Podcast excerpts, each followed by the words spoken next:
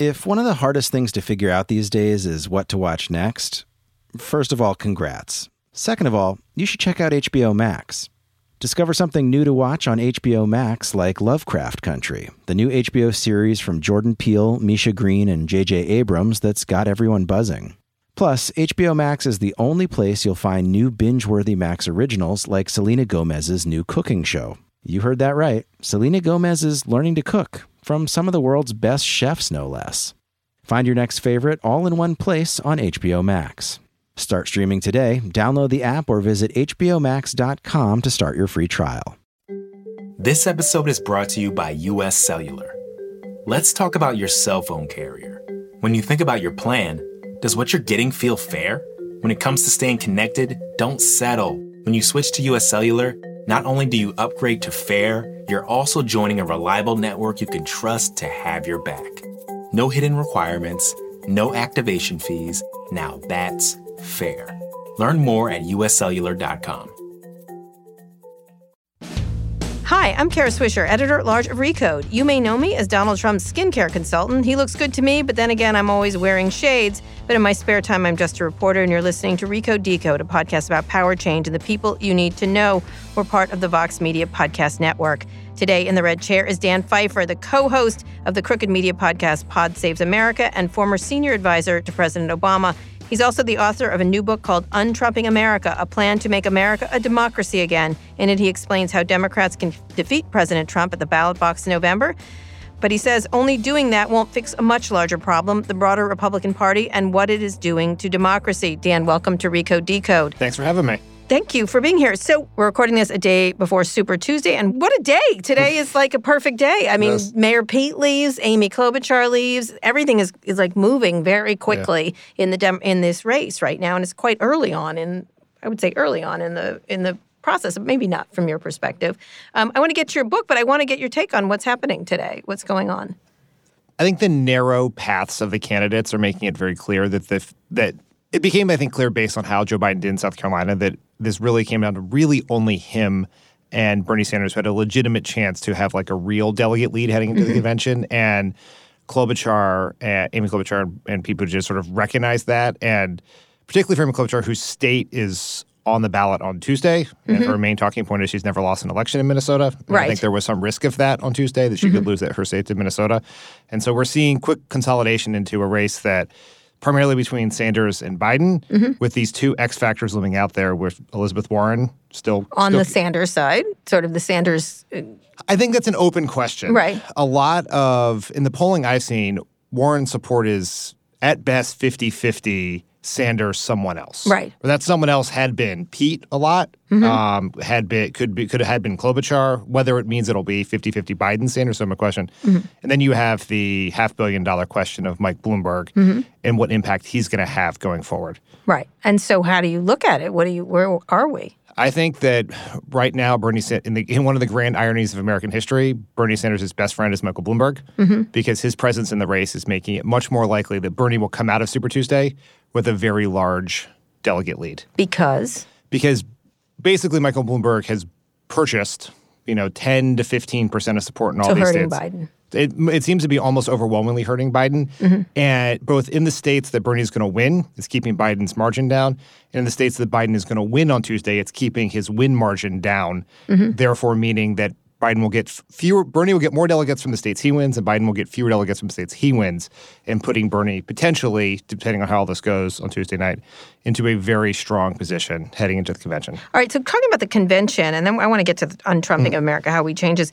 What does that setup be? They keep they keep talking about a, a convention that's brokered. I, I don't think that's going to happen. That's not a thing. There are It no never brokers. that doesn't happen anymore, right? Well, there's no brokers, right? Right. There are no like there's no back room. If there was a back room, there would be no smoke in it, and there is no so a contesting convention, a broker convention are two different things. Brokered suggests that some group of power brokers put together a coalition Right. of delegates that gets to a majority.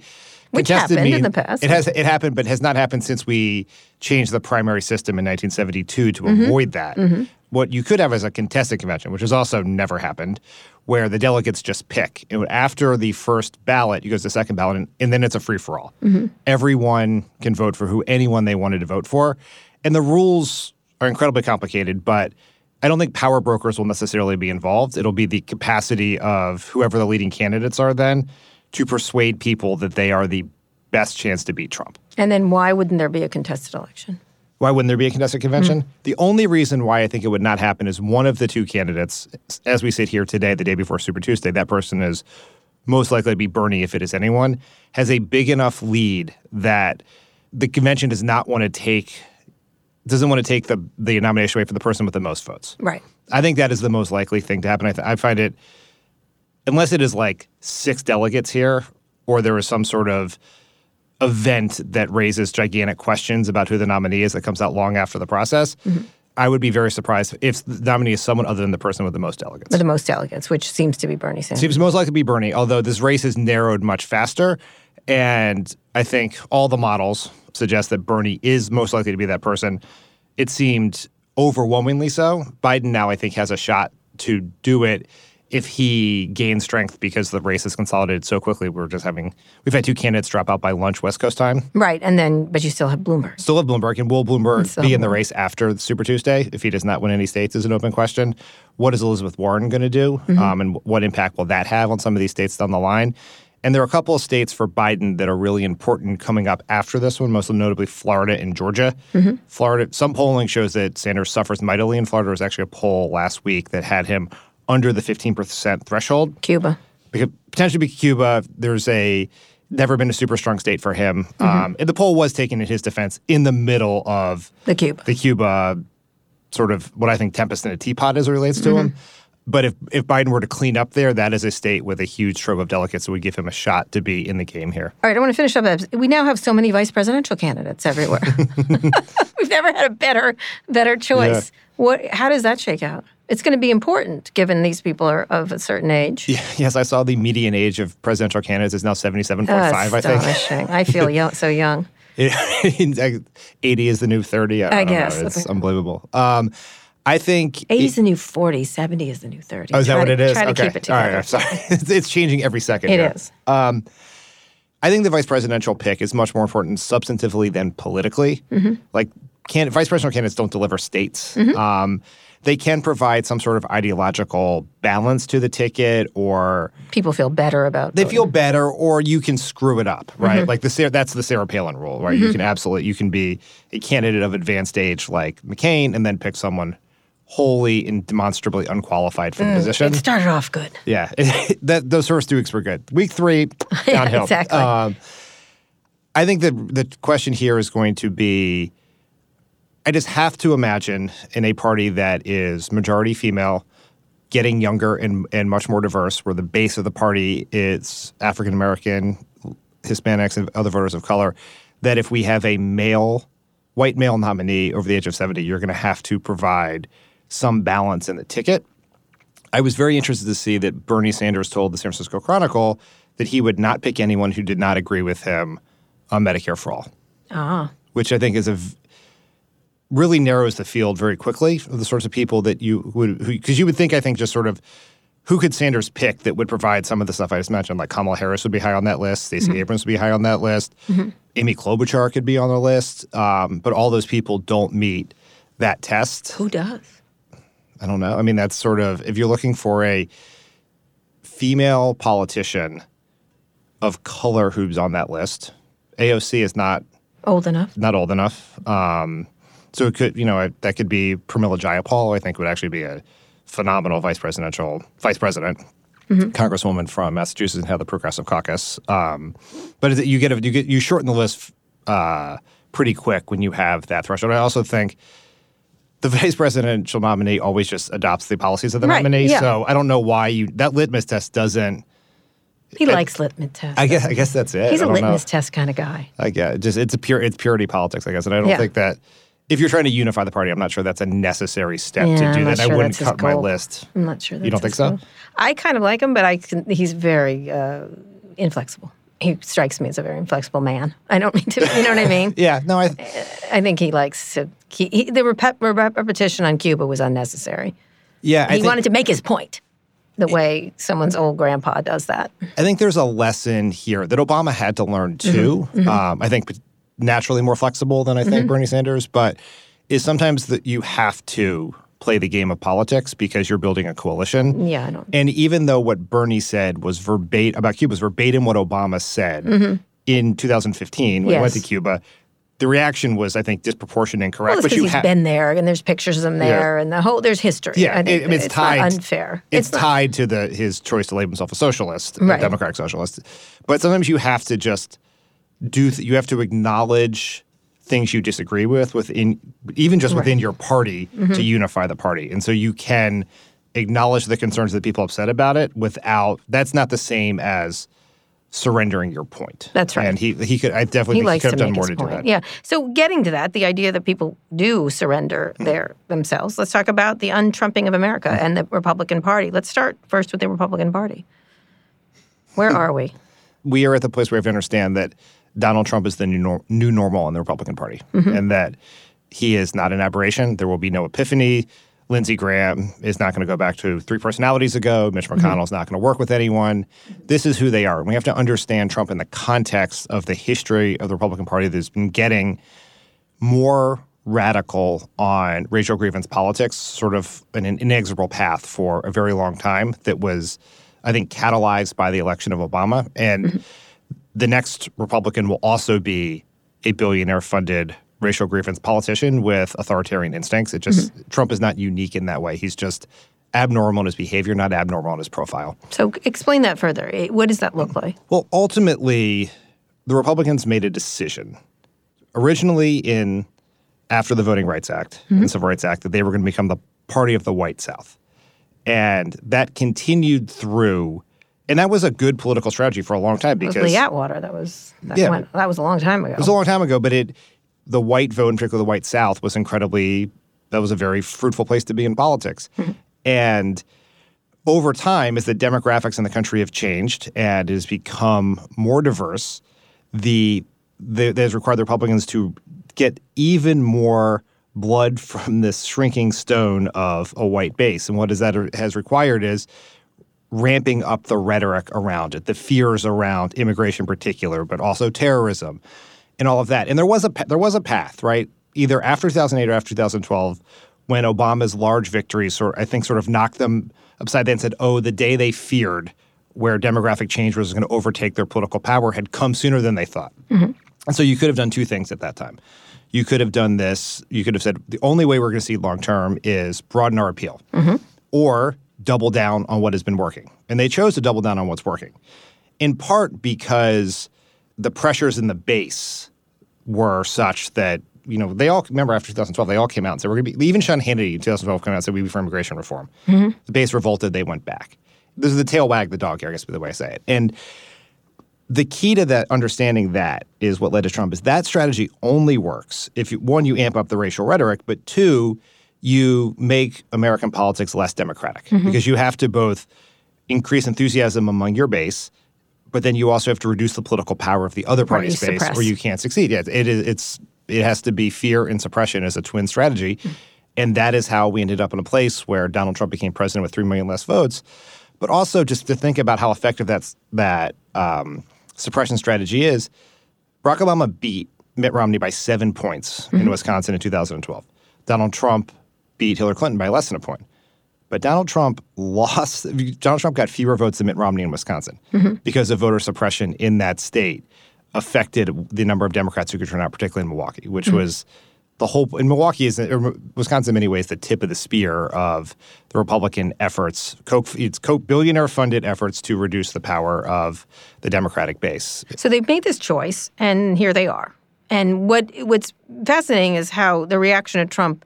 What you're saying is he's not an aberration, Yep. and he's just a his particular personality is an aberration, but what he represents is not an aberration. Right, and that's that, I think that has distracted a lot of Democrats mm-hmm. because he is so unique in his behavior. Yeah, that you react. All you do is react, react, react. You react, react to him, but you also seem like, well, maybe he, by force of personality or, or his tweets, has forced the Republicans to act this way. Mm-hmm. And that's not, they're not responding. Maybe individually they respond on a day to day basis from a fear of a Trump tweet, but what is mm-hmm. driving their politics is the incentives of their strategy. And that will still exist the day after Trump is gone. And I think one of the reasons why I wrote the book was to try to make this case publicly to as many people as possible. Because I think a lot of Democrats do not. They believe that Trump is an aberration. It's a very comfortable feeling, Yeah. right? We're- oh, I don't think he is at all. yeah, and, but I, th- you know, it's like you listen to my friend Joe Biden. Mm-hmm. He his first ad was Joe Biden is an aberration. He still Mm-hmm. believes Republicans will have an epiphany. Bernie Sanders, revolutionary as he is, still is more. He's more positive about the idea that you can work with Republicans, and you know this because he opposes getting rid of the filibuster than other Democrats, and Mm-hmm. Right. you see it in Capitol Hill a lot. And I think we have, and it's hard for these senators because they eat lunch with these people and they run on the treadmill next to them, or Mm-hmm. Right. maybe walk quickly on the treadmill next to them in the Senate gym. And it's hard to look at them and say, "Oh, you are, you are the problem. Trump is not the problem, right?" Right. And th- and so we need people to recognize that when Trump is gone, if we just beat Trump, we do nothing else, we're going to end up right back in this place four years from now, eight years from now. And what scares me about that is the next racial grievance authoritarian leading Might be smarter. much like has to be smarter, right? And certainly less likely to be distracted by a Twitter fight with like Debra Messing in the morning, right? He's like more likely. It's good that he wants to do that. yeah, we should be Oh, almost grateful we're laughing times. about it. Anyway, we're here with Dan Pfeiffer. He's the co-host of Crooked Media podcast Pod Save America, which is an enormous podcast. We're going to talk about that at the end. He was a former senior advisor to President Obama. He is also the author of a new book called Untrumping America: A Plan to Make America a Democracy Again. We're going to talk about that when we get back with him after this. Searching for what to stream next? HBO Max is where all of HBO meets the greatest collection of movies, shows, and Max originals for everyone in the family. Discover something fresh to watch with new HBO series like Lovecraft Country from Jordan Peele, Misha Green, and J.J. Abrams, or The Undoing, starring Nicole Kidman and Hugh Grant. You can also jump into a new Max original like Selena Gomez's new cooking show, Selena and Chef, or The Flight Attendant, a dark new comedic thriller starring Kaley Cuoco. Ridley Scott's even producing a new series called Raised by Wolves. Whether you want to rewatch classic favorites or finally get into that show your friends have recommended a thousand times, HBO Max has something for everyone. Start streaming today and find your next favorite. Download the app or visit HBOMax.com to start your free trial. If you're an early adopter, you get that your devices and your connections need to be fast and help make your life better. But you might be forgetting one thing tech should be fair too. Fairness isn't a new idea, but it is to wireless. That's where US Cellular comes in. At US Cellular, people come first. And that means a fast, reliable connection with no hidden requirements and no activation fees. They'll even pay you back for unused data. When you upgrade to US Cellular, you upgrade to fair. Learn more at uscellular.com. We're here with Dan Pfeiffer from Pod Save America. He's written a book called Untrumping America, a plan to make America a democracy again. Just talking about the phenomena of Donald Trump. Now, talk a little bit about, though, I mean, he has used, you know, social media. He's used Twitter particularly. He's in eh, kind of a hot mess, but he sort of has been using technological tools that make him different from other candidates because I don't think the Republicans saw him coming either. You know, you have that if you right now we're looking at all the Democrats hmm. across the stage, but that was there was a large Republican stage that did not see him coming. I think in a lot of ways, even if he's inevitable. Right. I think Donald Trump is generally a willfully ignorant moron, mm-hmm. but I think mm-hmm. he's a marketing genius. Okay, And I, I often I think his gut for a media environment, it's what is its gut. It's instinctual, not intellectual. I don't think he mm-hmm. has sat, looked at, and like there's no whiteboard, There's there's no no, data. data. there's nothing. It's just no data dashboard. He's like, ah, He- today I shall attack Deborah Messinger, perhaps Valerie Jarrett's my he has two experiences that I think make him perfectly attuned to the media environment we live in. One, he grew up in the tabloid culture of New York City. And two, his most recent experiences in reality television. And that I think makes him fully understand this idea about the media environment now, which is content is king. Mm-hmm. You have to be doing, so, you have to get as much attention for yourself as possible all the time so that you can drive the conversation all the time. And there is this world, like, like one of the most annoying sayings is like all PR is good PR. Mm-hmm. But I think that is somewhat true in this mm-hmm. media environment, particularly for someone like Trump. And he, he's just constantly out there and he is driving the conversation. He's still driving the conversation. And there's both, it's a combination of three things that make this very hard for Democrats. One is Trump has, like I said, a gut instinct for what gets attention, right? Right. What the inflammatory He's thing say. Yeah, it's completely interesting. He, two, he is existing in a in a Facebook-driven media environment where the sort of content he does is sort of like pushing on an open door on the Facebook algorithm because it generates outrage. And the third thing is because he's interesting, because he drives clicks, he can function as the nation's assignment editor because in a digital ad economy, you're always going to double down on the things that get attention. And that's not even a critique of the media. Like they go like it's also the readers. That's what they mm-hmm. want. And so it creates this cycle where he's constantly dominating the conversation. By dominating the conversation, it's very hard for the Democrat, whoever he's running against or the message they're trying to get out, to get enough oxygen to grow. We'll talk about that because you were in the Obama administration, mm-hmm. and these this is when these companies. I don't. You were not mm-hmm. particularly in charge of this yeah. particular part of it, but you all were aware of the growing power of these companies and did nothing about it. Really, did no made no moves. How do you look back at that era? Well, like as you point out, I'm not involved or an expert in regulatory right. right power. Um, it seems very clear to me that more can and needs to be done mm-hmm. to look at these companies, right? I sort of remember the moment we discovered the sort of the tipping point of Facebook in our politics, mm-hmm. sort of in the media environment, of our politics, because we used to do these things where we would there'd be some scandal in Washington, everyone would be all worked up about it. it would lead playbook, mm-hmm. cable mm-hmm. news would do would do a thing with them. You know, Chuck Todd would be upset about it on TV, and then we'd go talk to voters and they would have not a clue what we were talking about. Mm-hmm. Just their lives were so disconnected. There was sure. nothing that was putting that information in front of them. And then around like 2013, mm-hmm. we had this the IRS, the sort of faux IRS scandal where a group of IRS workers in the Cincinnati office had given been reported to have given additional scrutiny to Tea Party groups. Mm-hmm. Washington went insane, echoes of Watergate, despite no evidence connecting it to Obama, big deal. I was very confident that voters would not know about it. We went and we talked to voters, and they only not they knew everything about it, mm-hmm. but they knew it in this very right wing frame, mm-hmm. which was very clear when you ask them when it's Facebook. Yeah, it was mm-hmm. the that was this tipping point where the combination of the right wing content machine and Facebook was putting information in front of voters, mm-hmm.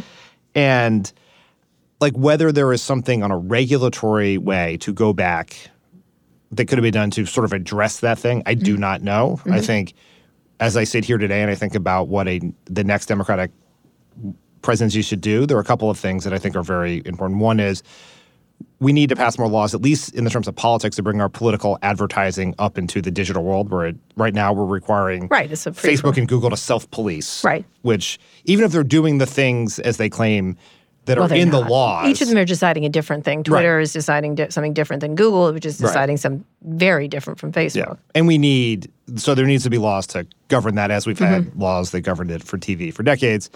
And I think there there has to be real.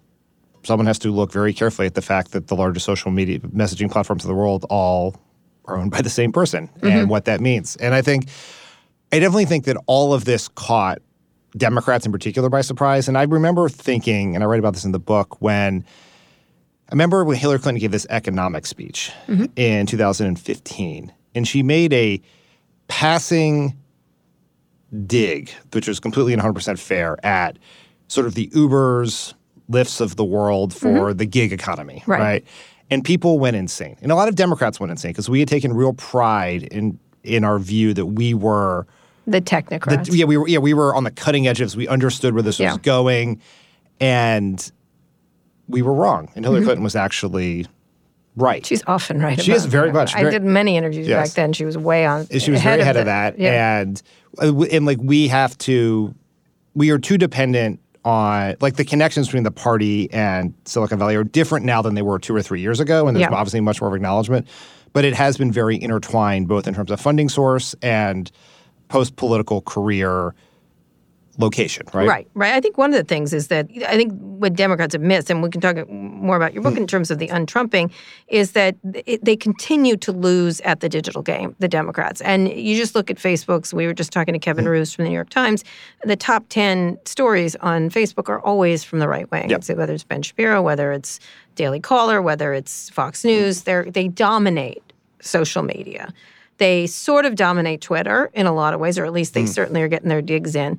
And they're constantly gaming the system. And there's not much of a response on the left side in that amount of aggression, which I think is really interesting. And then when there is aggression, people lose, clutch their pearls and lose their friggin' minds yep. over being just as aggressive. And so what happens is we're constantly getting gamed by the right wing and then we're constantly not willing to do the same thing on the other side. I mean, it's a really interesting. The question is, do you fight fire with fire, or do you fight fire with like indignancy? Which I don't think it works. Right. Right. Right.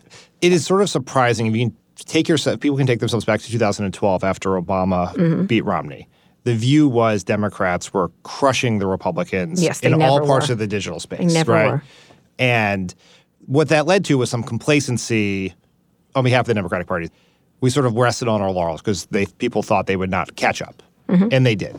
And I think there's a couple that like a couple different points. I think you said one is like the Kevin Roose tweet with the 10 Mm-hmm. stories always being right wing is like haunts me, Mm-hmm. and there and so like how would a Democratic like how would progressives writ large address that right? Like part of it is so much of this world is is quantity, right? It's like what you are pumping into the ecosystem. And Republican billionaire donor types are funding these content organs, and they have been for a long time. That's where Breitbart came from. It's Early on, Free because Bacon- they were left out of the regular media. Right. They've been doing it since Ralph Reed a million Right. years ago. and they have really ridden a wave in the last few years as it relates to Facebook. And there is very little of that happening on the left. And you even see it like I like I you look at sort of what do wealthy when wealthy democratic progressives do when they want to get into media? They don't build some digital machine that is op- is really sort of a billionaire funded mm-hmm. political messaging operation. They buy the Atlantic, they buy Time Magazine, mm-hmm. they I don't, I don't know that I'll call Jeff Bezos a liberal, but they buy the Washington Post, right? They're mm-hmm. buying these old media, old world media records, which is that is good. We need those things as well, but there's very little been of sort of progressive digital media infrastructure being built up. A lot of the Democratic digital investment has been on the app and tech side, Right. right, and less of it on the media side. So what has to happen in that? I'm sorry to go into tech, but Of I mean, course. one of the untrumping is this ability to control information Yeah. and, and to be able to, unfortunately, manipulate people to your. I don't want to use the word manipulate. Yeah. Persuade. Let's Yeah. use the word persuade. Yes. And one of the things is the use of these tools. I don't think it's.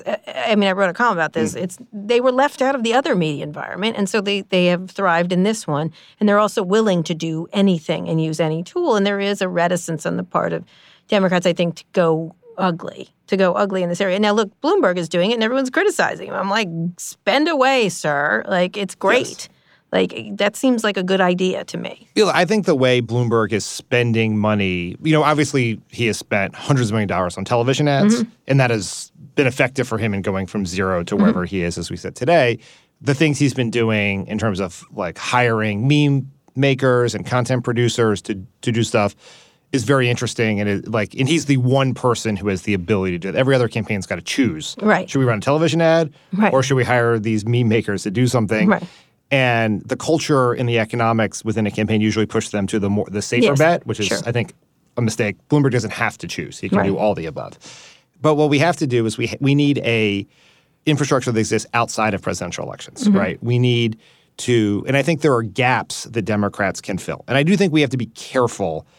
We have to understand that our voters are different than Republican voters in their media diets. So you look at that annual Pew survey of people's media consumption diets. The Republican, the diets of people who identify as Republicans and conservatives is Fox, Rush Limbaugh, and the Drudge Report, mm-hmm. right? And then insert like Free Beacon or mm-hmm. Breitbart Daily here. Caller. Democrats is like NPR. People love NPR, but then it is ABC, NBC, CNN, and so we. I don't think we we have to have a slightly different approach, but we need to create entities that are they don't even have to be huge. They can even be micro targeting Well, at I specific think audiences. Bernie is. I think Bernie's that- got a lot of them. They've got amazing podcasts. They've got all kinds of things that are, of course, you know, people have problems with. Well, I think that Bernie Sanders, I think one of Bernie Sanders' best electability arguments is that he had he he at least his people. I don't know. I don't have a full sense of what Bernie Sanders is sophisticated in the media is, but his people understand the need to have an alternative media ecosystem, and that is what the Intercept is about. That's what the DSA publications are about. That's what Chapo Trap House is about. Hmm. And whether you like or dislike individual ones, he has been able to survive in this election through some of the ups and the the media narrative shifts that have failed other candidates who are dependent upon the New York Times, MSNBC, or anyone else to get their message out because they have these groups of people who are pushing content. And that's on top of a very fired up group of people who are digitally and creatively inclined who are creating content on their hmm. own. And like we like the rest of the party has to learn a ton of lessons from how Bernie Sanders has done this because both in you know the way he has fostered that environment. Like I think about some of the interviews he does are very hmm. specific to Yes. lifting up these progressive alternative entities. And that like we should be like the other people should be doing that. We shouldn't just always turn to Rachel Maddow mm-hmm. or Pod Save America or anyone Right. else. Like, sh- are there other people you can lay hands on, mm-hmm. give them attention, and foster them because we're all going to benefit from a stronger progressive media ecosystem. Right. It's interesting. Someone's like, why isn't Bernie trying to start talking to you? I was like, why would he? It mm. doesn't make any sense whatsoever. He's trying to reach a certain person. And I, I may have some of those people, the tech bros kind of thing, but maybe not. It was really interesting. All right. When we get back, we're going to talk about what the plan is to make democracy democracy mm. again, America democracy again. We're here with Dan Pfeiffer from Pod Save America. His book is called Untrumping America. I want to find out what that means when we get back. Here's today's STEM tip. Don't throw out that old plastic bottle. Repurpose it by turning it into an awesome terrarium. Just fill it with sand, pebbles, soil, and your favorite plant. It'll grow sealed right in its own ecosystem. Learn more at She Can STEM. A message from the Ad Council. We're here with Dan Pfeiffer, former Obama administration official. You were you did uh, press. What what would you say you did? I was- Strategery. I was the communications director for the first term, and Yeah. then in the second term, I was senior advisor, which is like a combo role of politics, communications, and sort of general presidential advising. So strategery. really. strategic, yeah, I guess Strategery. yes. Yeah. Uh, do you miss being in politics? You, you know you have this podcast thing now going on. I do like I do at times. I do like Right. I like we were in Iowa with Pod Save America was in Iowa for the few days before the caucus, and obviously I have a lot of fond memories Mm-hmm. of that of 2008 in Iowa with Obama. And I was pretty envious of the staff who were back there, you know, like Yeah. coming in with the candidates. And so I do miss parts of that. There are elements of it I do not miss. Um, and I enjoy sleeping a little bit more than I used to and being less stressed than I was. Right. But I thought I was going to leave the White House and quit politics and be done with it and Mm-hmm. go on to other things. And it turns out I it's a thing I love. But so- you did. You went off and you did a GoFundMe. You worked at GoFundMe. I did. Uh, and then you didn't, and you did the podcast thing. Yeah, so I, le- I left the White House in 2015. And I remember when I was leaving, I was talking to President Obama like on my last day, and he said to me, and what was unhelpful, I think, Mm-hmm. uh, he's, he was asking me what I was going to do. And I honestly had no idea. I had no plan beyond find a candidate I love, Mm-hmm. work in the White House, and have this experience. And so I don't really know. And he said to me, he goes, You, he's like, How old are you? And I was 39 at the time. And he's like, I'm 39. He's like, You know, it's weird. It's a weird age because you're kind of too young to coast on the laurels of what we did together. and you're kind of too old to start something new. So obnoxious. No one understood how obnoxious that man was. and so I that really kind of fired me up that I would try something new Mm-hmm. because I didn't want to be one of those people who coasted on what I did before, even though So you came to Silicon Valley, as many Obama I moved. people. I actually moved out to San Francisco because my wife, my now wife, is from the East Bay. We had a debate about New York or San Francisco. She won the debate.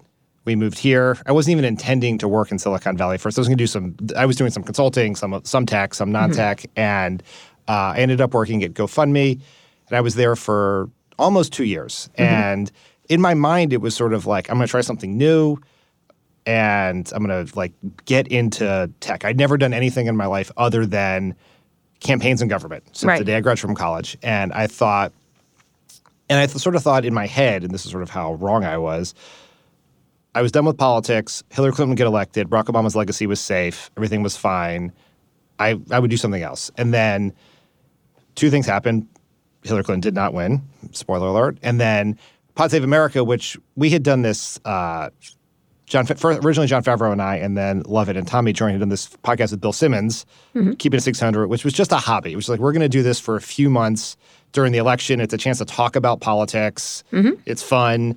And our sort of assumption was if Hillary won, we would probably stop. Mm-hmm. Like we had this, Obama had promised us an interview after the election. So we mm-hmm. figured we would do the Obama interview, mm-hmm. wrap this thing up, and then Jon and Tommy would go back to their consulting firm. Lovett would go back to writing TV and movies, and I would go back to working at GoFundMe. And then the two things happened is they started Crooked Media, and Pod Save America took off in that environment, mm-hmm. and Trump won. And I I couldn't it's like it just the, the pull of politics was too much and I wanted and they had some really Jon Jon and Tommy had some really interesting ideas about how to leverage our platform Mm-hmm. for activism. And I got sucked out of tech and back into politics. And Mm-hmm. as much as I really enjoyed working at GoFundMe and the people who work there were great, that like this is sort of feel like I feel like where I need to be to stay sane Right. in To do world. to have other voices, and the, Yeah. the growth of podcasts has been fascinating yeah, in terms we, we, were, we we picked the right time to start. You start, did yes. absolutely. So you're writing this book, though. You're moving into books. The untr- that's that is what you talk about on Yeah. uh, on on the pod, which is the untrumping America. Yeah. What- How does that happen? in the, I divide the book into three sections. One is who the Republicans are, which we talked about, because I think that's very important to sort of Mm-hmm. Right. Mm-hmm. knock people upside the head with a two by four about this. Second is how do we beat Trump, and we can talk about that. But the third thing, and the reason why I really wrote the book, because if it was just how we beat Trump, that was that's not gonna that's not something that's gonna be um, there's not that's not evergreen, right? But the real reason was beating Trump is not enough. That if we don't, if Democrats do not make fixing our politics and democratic reform at the center of our party, we're just going to operate in a world where Mitch McConnell, Neil Gorsuch, and Brett Kavanaugh control the policy in America for the next 30 to 40 years. Mm-hmm. And I'm not sure in the world of climate change that that's a thing that we can survive. Mm-hmm. And so Democrats have to understand that both the institutions of politics in the context of the Senate and Electoral College are fundamentally biased against us for a long time. And second, Republicans have ruthlessly exploited the laws to diminish the power of our progressive majority. And that mm-hmm. is through a combination of voter suppression, gerrymandering, campaign exploiting campaign finance loopholes, and rigging the courts. And if we don't take on each and one of those those things, it doesn't matter whether we nominate, candidate, nominate a candidate who's for Medicare for all, Medicare for some, mm-hmm. Medicare for one additional person in America. None of those things are happening. And so we have to take on the institutional barriers to progressive policy. And I think that the biggest is as we think about it, like this is the path America is on, and it's getting worse every day, which is the, mm-hmm. the country, it's a growing, progressive, younger, diverse majority that is going to be governed for as far as the eye can see by a shrinking conservative, mostly white minority. Mm-hmm. And I don't I don't think that is sustainable to the country. I don't think it's mm-hmm. sustainable to the policies we care about. It's certainly not sustainable in a world in which the planet is melting. And if we don't take on just the basic ideas of how Republicans have power right now, the solution to climate change is dependent upon eight to 10 Republicans doing the right thing. Right. And there's no evidence of anything that's happened in the last 20 years to suggest that's possible. So we're basically deciding if we're going to abide by politics as they are, we're basically deciding that we're just going to let climate change take its toll mm-hmm. and do nothing else. Mm-hmm. Some people feel like that's how it's got to go. Like that's how revolutions happen. In terms of, I think your your point of this increasingly progressive, urban based mm-hmm. as technology increases, people are going to be living in cities more than rural areas. Uh, clearly, they're going to have these mega cities, and that will have all its issues around technology and privacy and things like that. But and you will have this overclass of conservatives. Yep. That doesn't not break. Correct or not? Or does it have to wait until it breaks? I think I think we have to break it. Right. Right. We have to do stuff to address it because one of the things that I as I look back on our time in the Obama years, and I think we did things the best job we could. We did things overwhelmingly right, but we, there's some things we missed. And one things we missed is that really not just during Obama years, but for a long period of time, Democrats have we are uncomfortable with political power. Mm-hmm. We are uncomfortable with wielding it. We're uncomfortable with acquiring it, and we have to recognize that we have to change how we do things. We have to be more aggressive. And I always think back to we had 60 senators briefly while Obama was president, and every every one of them agreed that D.C. should be a state. We never even had a real debate in the Congress, internally or externally, about making DC a state because it seemed like dirty pool. Because mm-hmm. DC is a state that votes 90 10 Democratic in a presidential election. These are clearly two Democratic senators, probably two very progressive Democratic senators. Mm-hmm. And we never thought about it because we sort of we were too we didn't we felt uncomfortable with doing something but just give ourselves more power. And I'm not saying devolve into McConnell-esque nihilism, mm-hmm.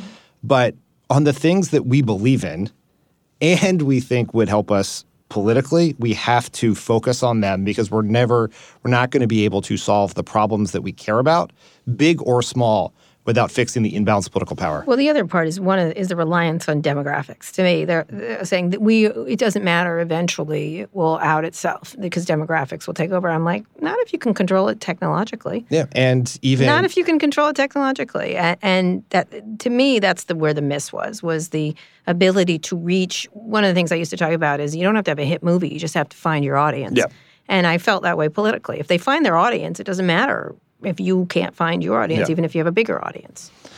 like there was this view i think a lot of what drove some of the complacency in the 2016 election was this view that demography was destiny mm-hmm. and that misunderstood two things one it underestimated the impact of laws to reduce the power of mm-hmm. emergent demographic groups but it also missed the fact that demography that if you have a bunch of diverse progressives moving to certain states that means they're moving out of other states Right. and where everyone got it wrong was the belief was that North Carolina, Georgia, Arizona, maybe Texas would become blue before Michigan, Pennsylvania, Ohio, Iowa, Wisconsin became red. Mm-hmm. And it moved faster in one direction than we thought. And that was a huge mistake. And there was also a view that that everyone believed in the Clinton campaign, for at least at the outset, a lot of Obama people believed was that Barack Obama's performance with white voters in 2012 was the bottom. That, would, that was the worst a Democrat would do, and that Hillary Clinton would have, even though there might be some drop off in 2016 among African American turnout for her that Obama had, it would be made up for by more white voters. But she actually did worse than mm-hmm. Obama. And what we were missing was it wasn't really about Obama so much as it was about a much bigger thing that was pulling the demographic sort of the demographic polarization in you know in that direction. So what do, what do we do? Because there was this period during the Reagan administration. I'm old enough mm. to remember it was a little like this. Mm-hmm. it was a lot like this actually. People thought it was hopeless, and then you moved into eight years of Clinton. You know what I mean? Pretty quickly and progressiveness. A mm. lot of change. A lot of big changes in this country. Maybe too many too quickly. Mm. What is the key parts of on untrumping? Behaving like them, or No, it's it's it's not behaving like them. It is Give me the five as we finish up. We've got five minutes. So, I would like the the things Democrats have to do is they have to make political structural reform the centerpiece of the party. And so that means not just undoing voter suppression laws, it means voter expansion. Right? We have to look aggressively at expanding to recently incarcerated people who pay their debt to society. It is the most aggressive version of automatic voter registration, which could be done nationally if we did mm-hmm. it, if not at the state level. Vote by mail everywhere. So voter expansion. Second, undoing gerrymandering. And that which involves winning races at the state and local level. which Eric Holder's working on. It was Eric Holder is, and there are a mm-hmm. bunch of other groups who were doing mm-hmm. it, and there's real progress there. Um, what seems to be winning in courts right now. it is, although the Supreme Court has reduced the ability to challenge Right, it in courts, right. and so we're gonna have to we're gonna have to win races, and this is the election where it happens. And if we don't do it in 2020, we're not we're gonna have to wait another 10 years to solve the problem. Mm-hmm. And it is, you know, you saw it in the 2018 election where Democrats won the popular vote by seven points, which is more than the Republicans won it by in 2010. Yet we won 23 fewer seats Mm-hmm. because of gerrymandering. Campaign finance reform, like people, one of the most important things that has sparked this Republican sort of conservative asc- ascendance. Citizen United. Citizens United happening in January of 2010. Now that is not something that can be undone at the with in Congress, but we can we obviously constitutional amendments are very challenging, but Democrats should push more aggressively for it, and we mm-hmm. should be passing it in Congress to make ourselves a champion of it. We have to be more aggressive with the law if we have power with the laws we have that bring transparency to these dark money groups. That mm-hmm. be, a president can do something Obama decided not to do, which I think was ultimately a mistake, which is require federal contractors to disclose political contributions. Mm-hmm. To because that's a huge it, it makes it sort of an industry leader with things we can do at the state level there you know, the courts, I think, is the big one here because even you do everything else right, the statistic that keeps me up at night is that when Brett Kavanaugh is Ruth Bader Ginsburg's age today, my daughter will be 32. Mm-hmm. She turns two in May. Right. So this is what we are. Even if we did everything else right, the Republicans will have this conservative veto over progressive policies. We mm-hmm. could get rid of the filibuster. We could add make DC a state. We could do all these things. Pass Medicare for all, struck down by a six-three conservative majority. And there's nothing that is going to change that if we just rely on the normal process. So I am someone who believes Democrats should walk out. If we had the White House and the Senate, walk out of the inauguration, eliminate the filibuster, make DC a state, and add two Supreme Court justices. Mm-hmm. Which is a And Pete Buttigieg idea. P- the- Pete Buttigieg is one of the first people who pushed for this.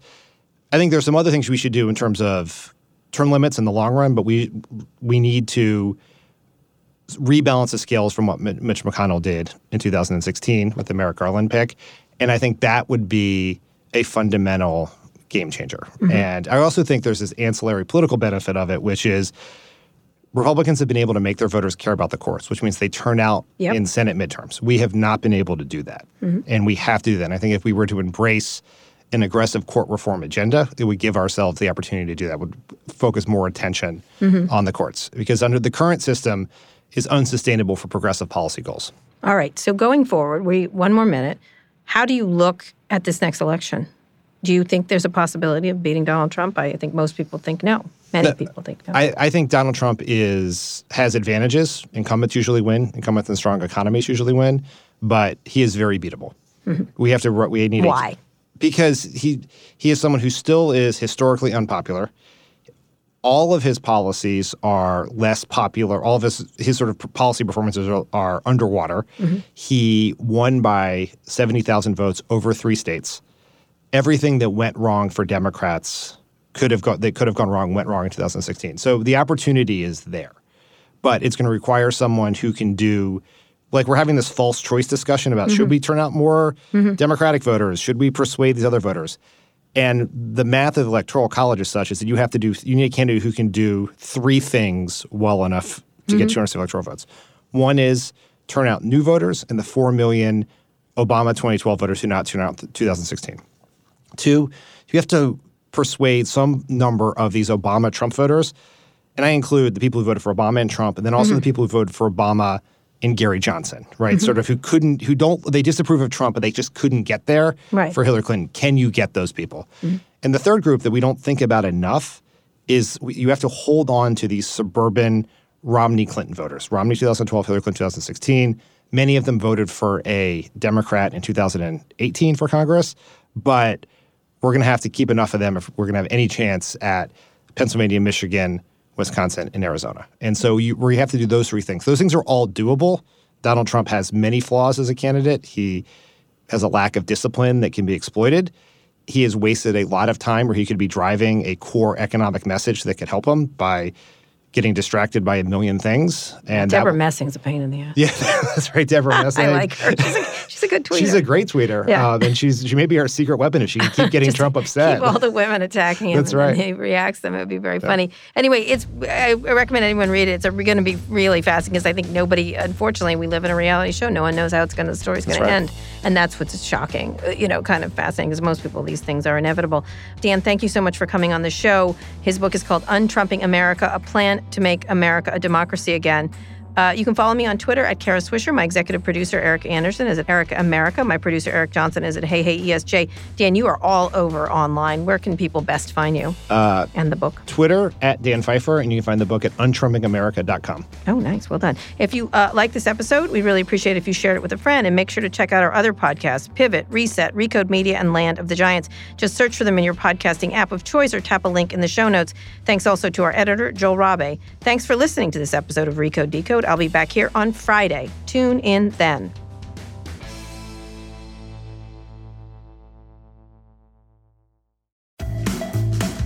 HBO Max brings all of HBO to your fingertips, plus an epic list of new Max originals. Whether you're into animation, classic movies, or binge worthy series, HBO Max's suggested collections are curated by real humans, not robots, so you find the right thing to watch every time. With thousands of options for you and the family to choose from, it's the streaming platform of your dreams. HBO Max, where HBO meets so much more. Start streaming now at HBO HBOMax.com.